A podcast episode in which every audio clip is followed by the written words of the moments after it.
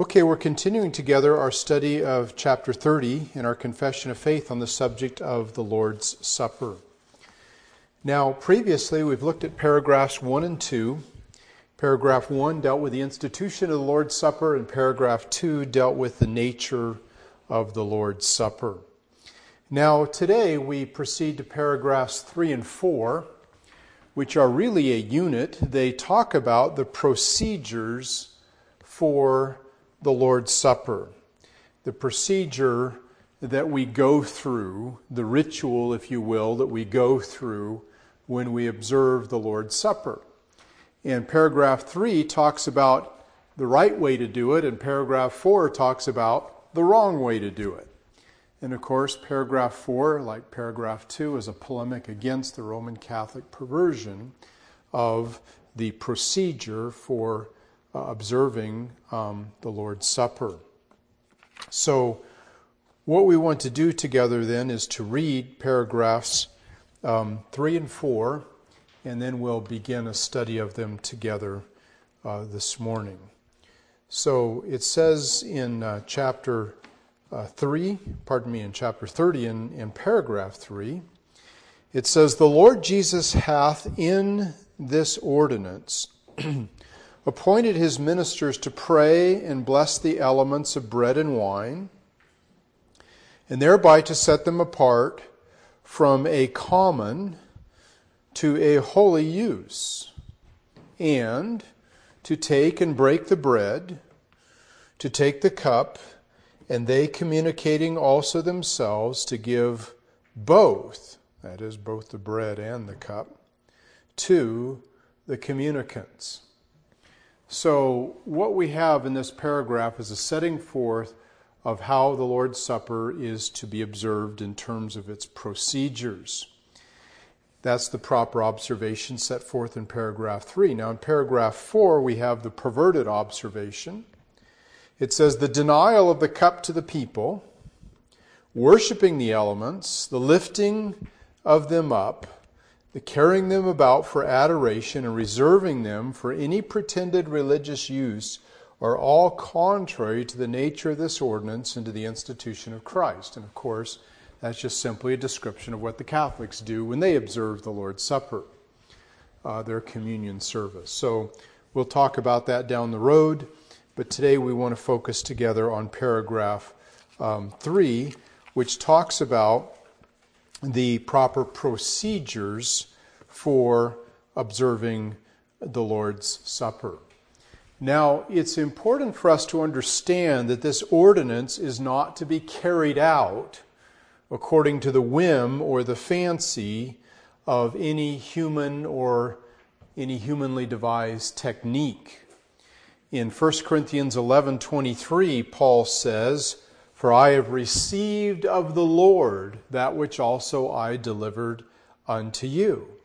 And so Paul is telling us that it's the Lord who established the pattern and the procedure at this meal.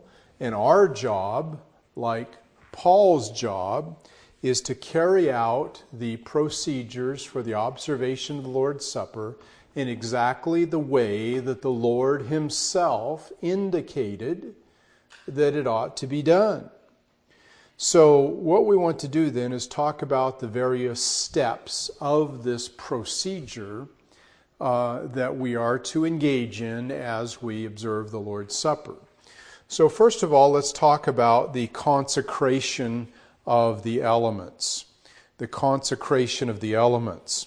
It says in our confession, the Lord Jesus has, in this ordinance, appointed his ministers to pray and bless the elements of bread and wine, and thereby set them apart from a common to a holy use. Now, without turning to the passages, I'll just read them to you. Um, we've read them numerous times. By now, you're very familiar with them.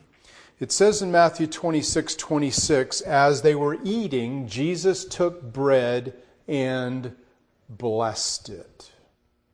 So he didn't just take bread, he took bread and he did something with it. He consecrated it. It says he blessed it. and that means to invoke a benediction upon it. In Luke 22 19, it says, He took the bread and gave thanks. And in Matthew 26 27, it says, And he took the cup and gave thanks. So, what we have as we survey the uh, gospel narratives regarding the Lord's Supper is that Jesus took these ordinary elements of bread and wine, which were nothing special in and of themselves, and he marked them out for an extraordinary use by means of prayer with reference to them. And so he took the bread and he took the wine and he prayed over it. And by praying over these things, he was consecrating them or setting them apart for um, an extraordinary use. And so this prayer was the means of setting them apart from mere ordinary elements that make up a physical meal to being invested with an extraordinary symbolic significance that they did not have before. And so it was this failure to discern that extraordinary significance of these elements that was the problem at Corinth. You remember in 1 Corinthians 11, Paul is, is chastising the Corinthians for the way in which they're observing the Lord's Supper. And he says to them, You are not discerning uh, the Lord's body. And what he meant is that they were not discerning that these elements represented the Lord's body. They viewed the bread and the wine as common and ordinary elements of mere human nourishment. And this is what made their partaking of these elements unworthy. They were partaking of them in an unworthy fashion in that they were viewing them without seeing this extraordinary significance that they had been invested with as a result of them being prayed over. And so, therefore, both the bread and the wine need to be set apart by declaration and by prayer of thanksgiving for the purpose that they represent. Um, in Acts 2:46, there's an interesting statement there in which there is a clear distinction made between the breaking of bread in the communion service and the eating of the food for ordinary nourishment. Um, and so we see that the Lord's Supper is something other than the partaking of physical nourishment. In Acts chapter 2 and verse 46, It says, And they, continuing daily with one accord in the temple and breaking bread from house to house, did eat their food with gladness and singleness of heart, praising God, etc. So there was the breaking of the bread, which was the communion service, and then there was the eating of meat or the food from uh, house to house, and eating their food with gladness and singleness of heart. So um, the breaking of bread, which was the Lord's Supper, and the eating of meat, which was for personal nourishment, were um, recognized as distinct and separate activities, even though they both involve the consumption of foodstuffs. And so we see then that Jesus, as we look at these examples in the Gospels, set apart the bread and he set apart the wine by his prayer and blessing over them. It says he blessed them, he prayed over the bread, and he prayed over the wine. But he didn't just pray over these elements, though he did do that. He also made direct statements about them. He said regarding the bread, This is my body which is broken for you. And he said regarding the wine, This is the new covenant in my blood, which is shed for you. So here's these ordinary elements, bread and wine, that are nothing more than mere nourishment. And he engages in some ceremonial procedures. he prays over them, and then he makes some direct statements about them. Okay? And what he was saying when he said regarding the bread, This is my body which is broken for you, and when he said regarding the wine, This is the new covenant in my blood which is shed for you, he was saying, these things, this bread and this wine, now has a special symbolic significance. They represent specific, defined physical realities, namely my body and my blood. And he's saying to them, I want you to view these elements now not just as bread and wine, though they are and remain that.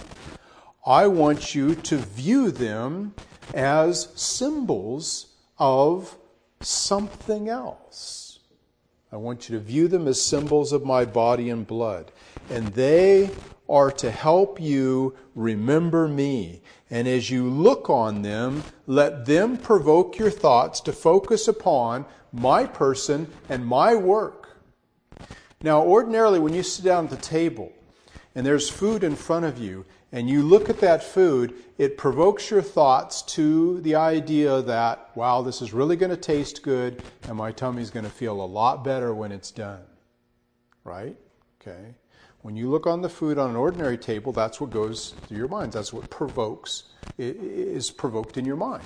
Well, when you look at the elements at the Lord's Supper, those things too are to provoke thoughts. But the thoughts aren't what's this going to taste like and how many calories am I going to get, and am I going to feel full when I'm done? What it's to provoke you to think about is the body and blood of the Lord Jesus Christ. So, um, we see then that by blessing the elements by prayer and thanksgiving, and by direct statement regarding the elements, this is my body, this is my blood, these ordinary elements were thereby invested with an extraordinary and elevated significance in the mind of the disciples. Therefore, it follows that when we, Sovereign Grace Bible Church, celebrate the Lord's Supper, we too need to engage in these kinds of acts as we follow the example of the Lord Jesus in how we are to observe the supper. And therefore, it is important that we have a prayer of dedication and thanks with reference to the elements. And I do that. Okay? I uh, say, you know, let's pray, and I thank God for the elements, and I declare that we recognize them as symbols of body of blood of the Lord Jesus Christ. And uh, you've heard me do that many, many, many times if you've attended here any length of time. So we have this prayer of dedication and thanks of consecration. And then we also have um, an explanation of what these elements uh, mean. And uh, we, I, I, I, go down and, and I, I take the element and I, I have a talk about the element. And I explain that this is symbol of his body. and This is the symbol of his blood. And, this is what it, these things mean to us.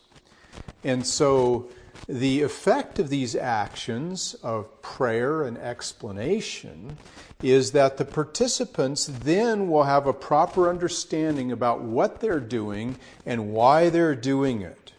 And these actions invest these elements with their proper meaning and significance and helps the believer to um, enter fully into a proper participation in the Lord's Supper and understanding of its meaning and of its message and of its purpose.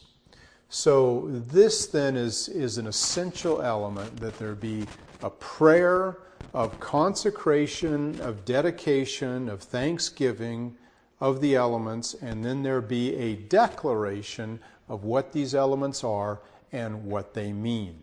And that's why we do the things we do when we celebrate the Lord's Supper. Okay? So that's the first thing that, that is supposed to transpire in the ceremony of the Lord's Supper is that there is to be a consecration of the elements. But there's not just supposed to be a consecration of the elements by prayer and declaration. There's also supposed to be a distribution of the elements. There's supposed to be a distribution of the elements. Now, notice it says in paragraph 3 the Lord Jesus has, in this ordinance, appointed his ministers to, here's the consecration, pray and bless the elements of bread and wine, and thereby set them apart from a common to a holy use. And now here's the distribution. And to take and break the bread, to take the cup, and they communicating also themselves to give both to the communicants. So you consecrate the elements and then you distribute the elements. Okay? That's what Jesus did, right? I mean, what did he do? He consecrated the elements, he prayed, he explained, and then he distributed. Okay? That's why we do it the way we do it. Okay? So, first of all, there's the distribution of the bread.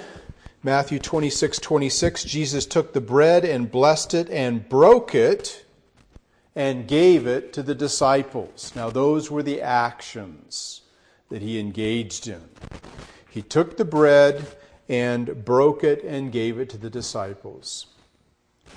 Now, the breaking of the bread is a highly symbolic act. It is an indispensable part of the communion service, and it should never be omitted. There's a great emphasis on this act, not only by the gospel narratives, but also by the statements in 1 Corinthians and also in the book of Acts. For example, in 1 Corinthians 10 and verse 16, Paul says, The bread which we break, is it not the communion of the body of Christ? For we being many, are one bread. So clearly, the breaking of the bread has a significance in terms of the issue of the unity of the believers and that shared unity which they enjoy. And then in Acts 2 and verse 42, it says, And they continued steadfastly in the apostles' doctrine and fellowship, and in breaking of bread, and in prayers. This issue of the breaking of the bread at the communion service was so significant that it became a term to describe the entire service. And then in Acts 20 and verse 7, it says, On the first day of the week, when the disciples came together to break bread, Paul preached to them. And so this breaking of the bread came to uh, refer to the entire church service. it was so significant. So the point is is that the breaking of the bread, that act, is highly significant and should never be omitted in the observation of the communion service. The breaking of the bread symbolizes our unity okay, where we all partake of the same loaf. Jesus had uh, a loaf of bread there, and he uh, it was one, and it was broken up into many, but all partook of that one loaf, thus symbolically declaring the unity that the believers had with each other. It symbolizes, of course, the breaking of Christ's body for us. His body was broken on the cross. Now, none of his bones were broken, but his body was broken in that his spirit was broken away from his body. And of course, that was the cause of his death. Father, into thy hands I commend my spirit.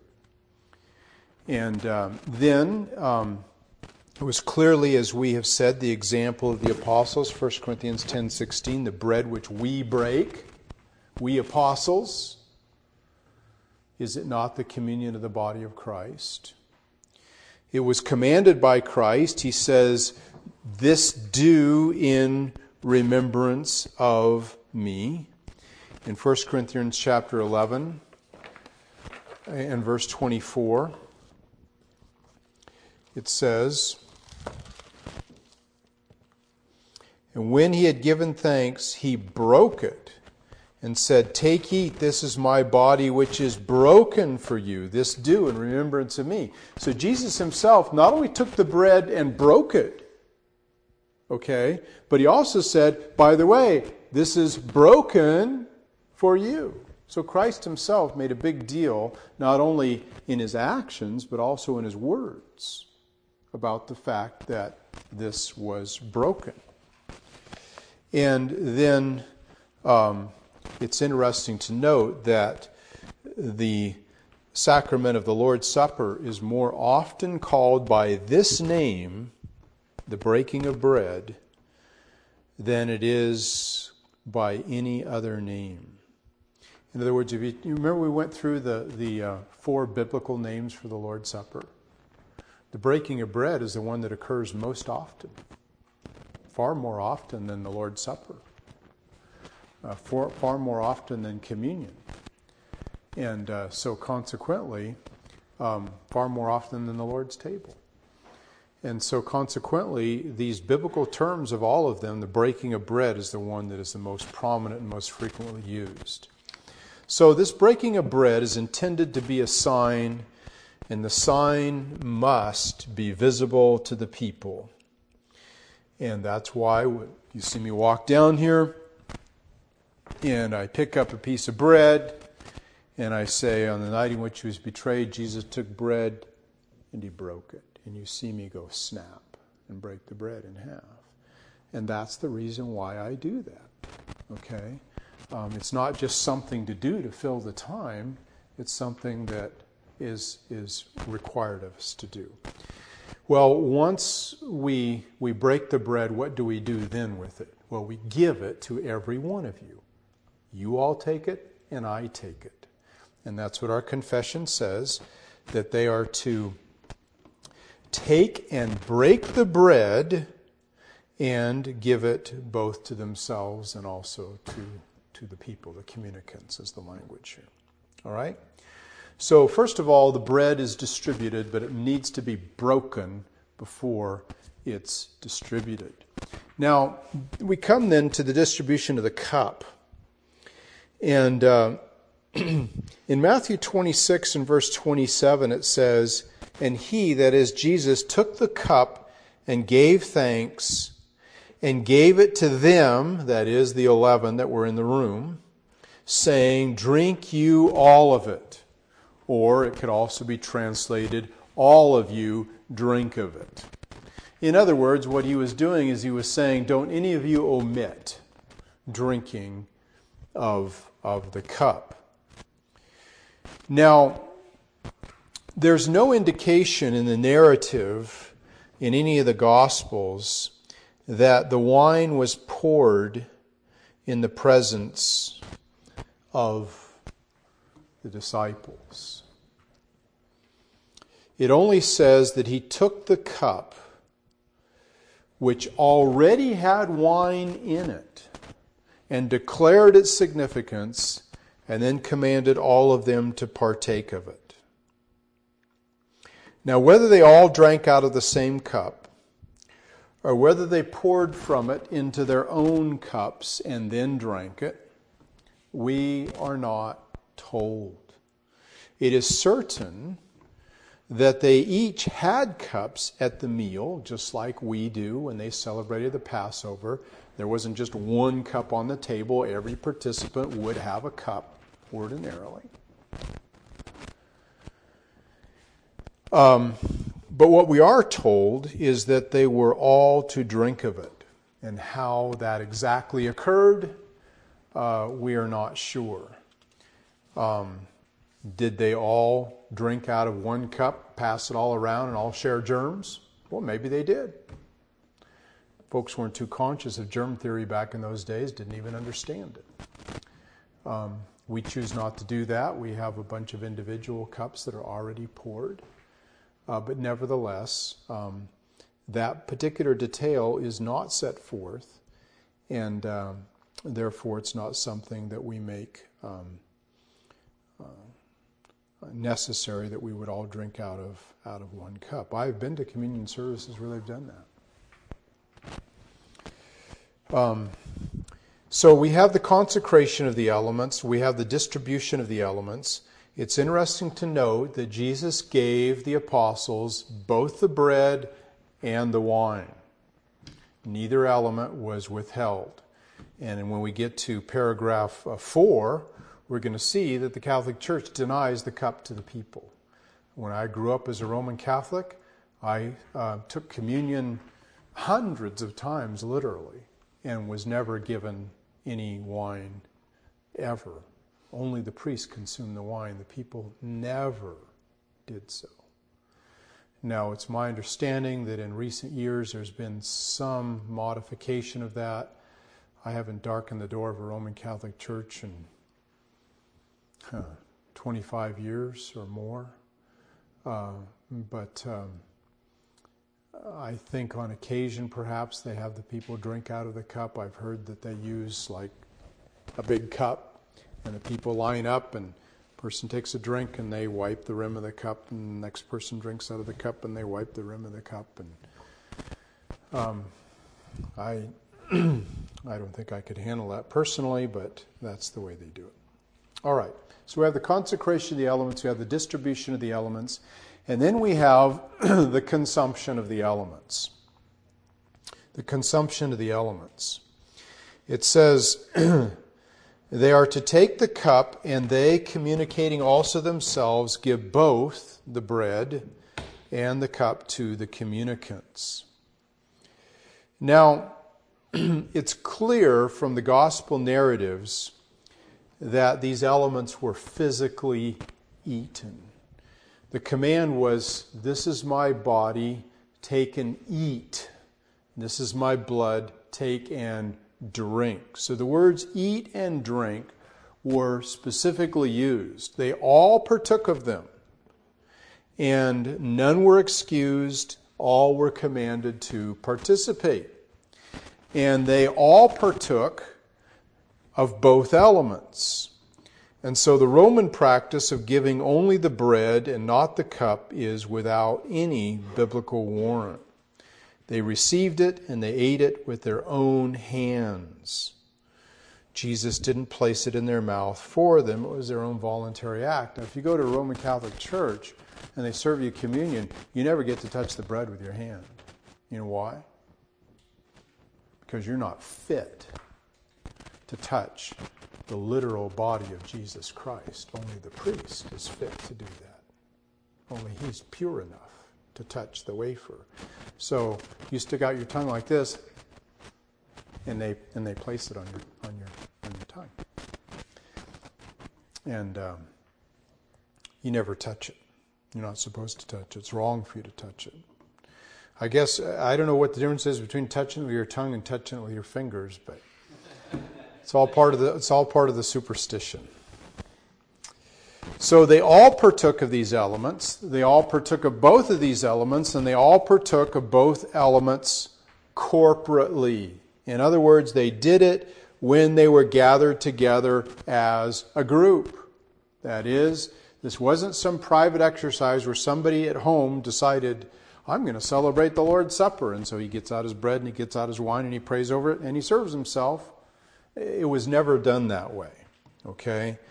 It says in Acts 20 and verse 7 on the first day of the week, the disciples came together to break bread. And so it was the activity of the whole church, and we've talked about this before up in paragraph 1, where it says that um, the supper is to be observed in his churches. And so we see that um, they all partook of both elements in a corporate setting, not in an individual, private setting. And then, fourthly, they all partook of each element separately. In other words, the bread and the wine weren't mixed together. They took the bread, got all done with that, and then they took the wine and got all done with that. So the bread and the wine were not to be mixed together. Now, believe it or not, in Greek Orthodox churches, that's how they do it. They mix the bread and the wine together into kind of a goo, and then you eat that. Um, or they might take the host, okay, and, and the priest has like the chalice here with the wine in it, and he has the host, right?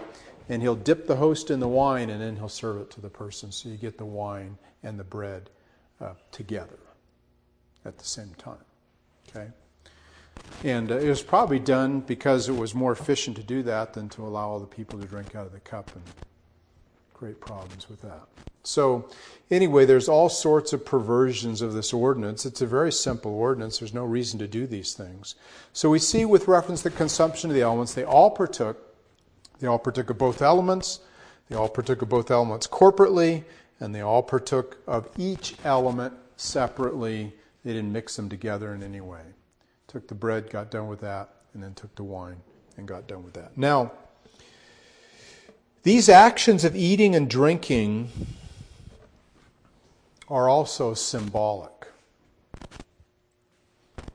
They symbolize our reception of Christ by faith into our lives and declare that we are participants in the benefits of his broken body and his shed blood on the cross. Just like it says in um, Gospel John chapter 1 and verse 11 and 12, it says, He came unto his own, and his own received him not. But to as many as received him, to them gave he the power to become the sons of God, even to those that believe on his name. To receive Christ and to believe on Christ are synonymous. Okay? And so when we take these elements and we eat them, we are receiving them into our physical bodies, just like we receive Christ into our lives. We receive Him by believing in Him. Okay? So, our consumption of the elements symbolizes our reception of Christ by faith, and it declares that we are participants in the benefits of His broken body and His shed blood on the cross. Just like our body partakes of the benefits of the physical bread and wine, so our souls partake of the benefit, the spiritual benefit of his actual body and his blood. And so our eating is a declaration of our commitment to him, our fellowship with him, and our communion with each other. By our eating, we are declaring by our actions the Lord's death and all that it means to us and for us until he comes. And therefore, what each person does during the Lord's Supper, both the one who administers it and those who receive it, has a symbolic significance. So, by your partaking, your symbolic act of taking that and eating it, you are making a profound declaration of truth about Jesus' body and blood and your relationship to that truth, that you are believing and trusting in the one whose body was broken and whose blood was shed for the forgiveness of your sins. So, that then uh, is the consumption of the elements. Now, there's a fourth element that we want to look at. We want to see not only the consecration of the elements, the distribution of the elements and the consumption of the elements. Fourthly, we want to consider together the conclusion of the supper. How did this thing end? And how should our Lord's Suppers end?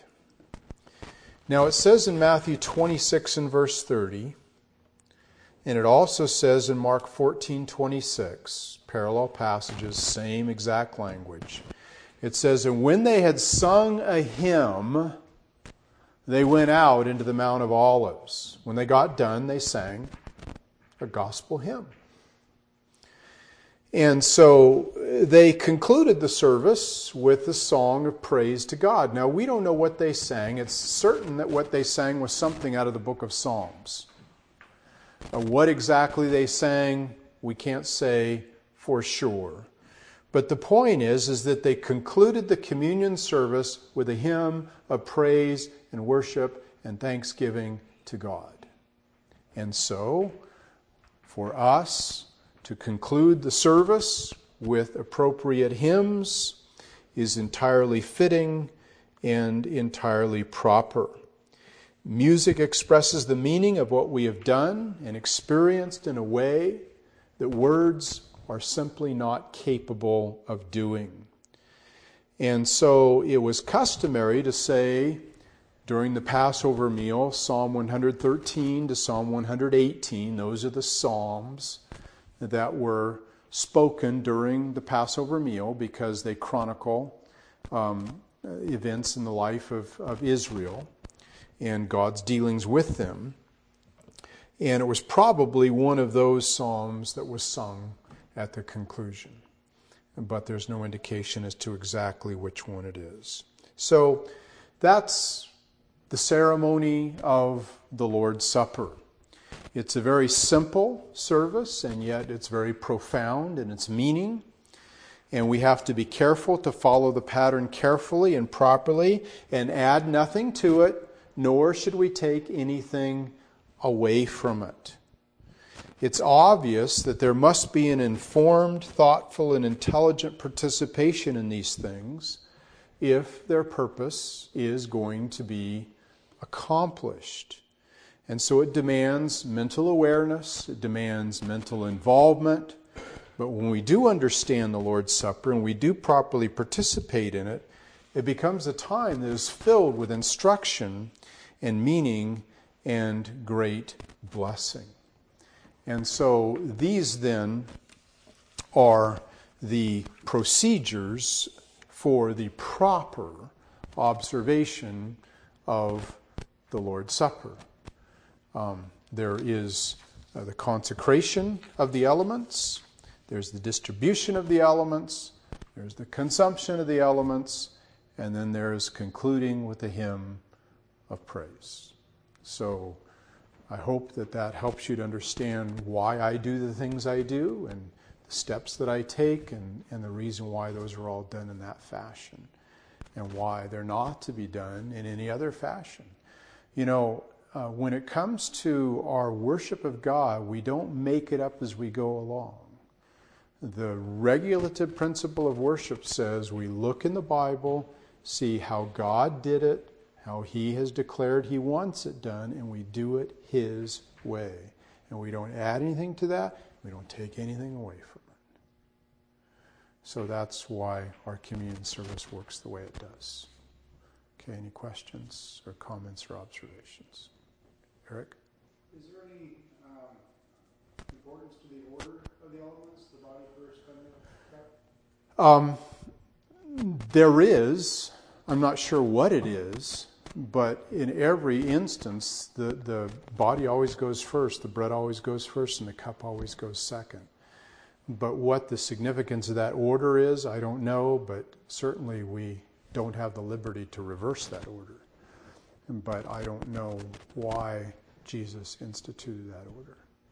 Somebody has a guess, I'd be interested in entertaining. I've actually never even given it any thought. It's the first time it's ever been brought to my mind. Did you have a question, Ryan? Okay. All right, any other questions or comments? Yeah, you know, in all my reading on this subject, and I've read it a lot, I've never even heard that addressed or brought up. That's very interesting. I'll give that some thought. Okay, all right, well, let's pray together. Father, thank you so much for this simple ceremony that you've given to us. Simple in form and function, but profound in meaning and significance. Lord, we pray that you might help us to uh, engage in the proper procedures in the observation of the Lord's Supper, but not just stop with that and be content with that, but also enter fully into the meaning and significance in our hearts and minds so that we see and grasp and understand um, what it is we're doing and what it is we're celebrating and especially who it is that we are remembering. May Jesus be exalted in our communion service and, and properly remembered. And may he be pleased um, as we sit down at his supper with our conduct at his table, as we commune with him and break bread with him. In Jesus' name we ask it. Amen.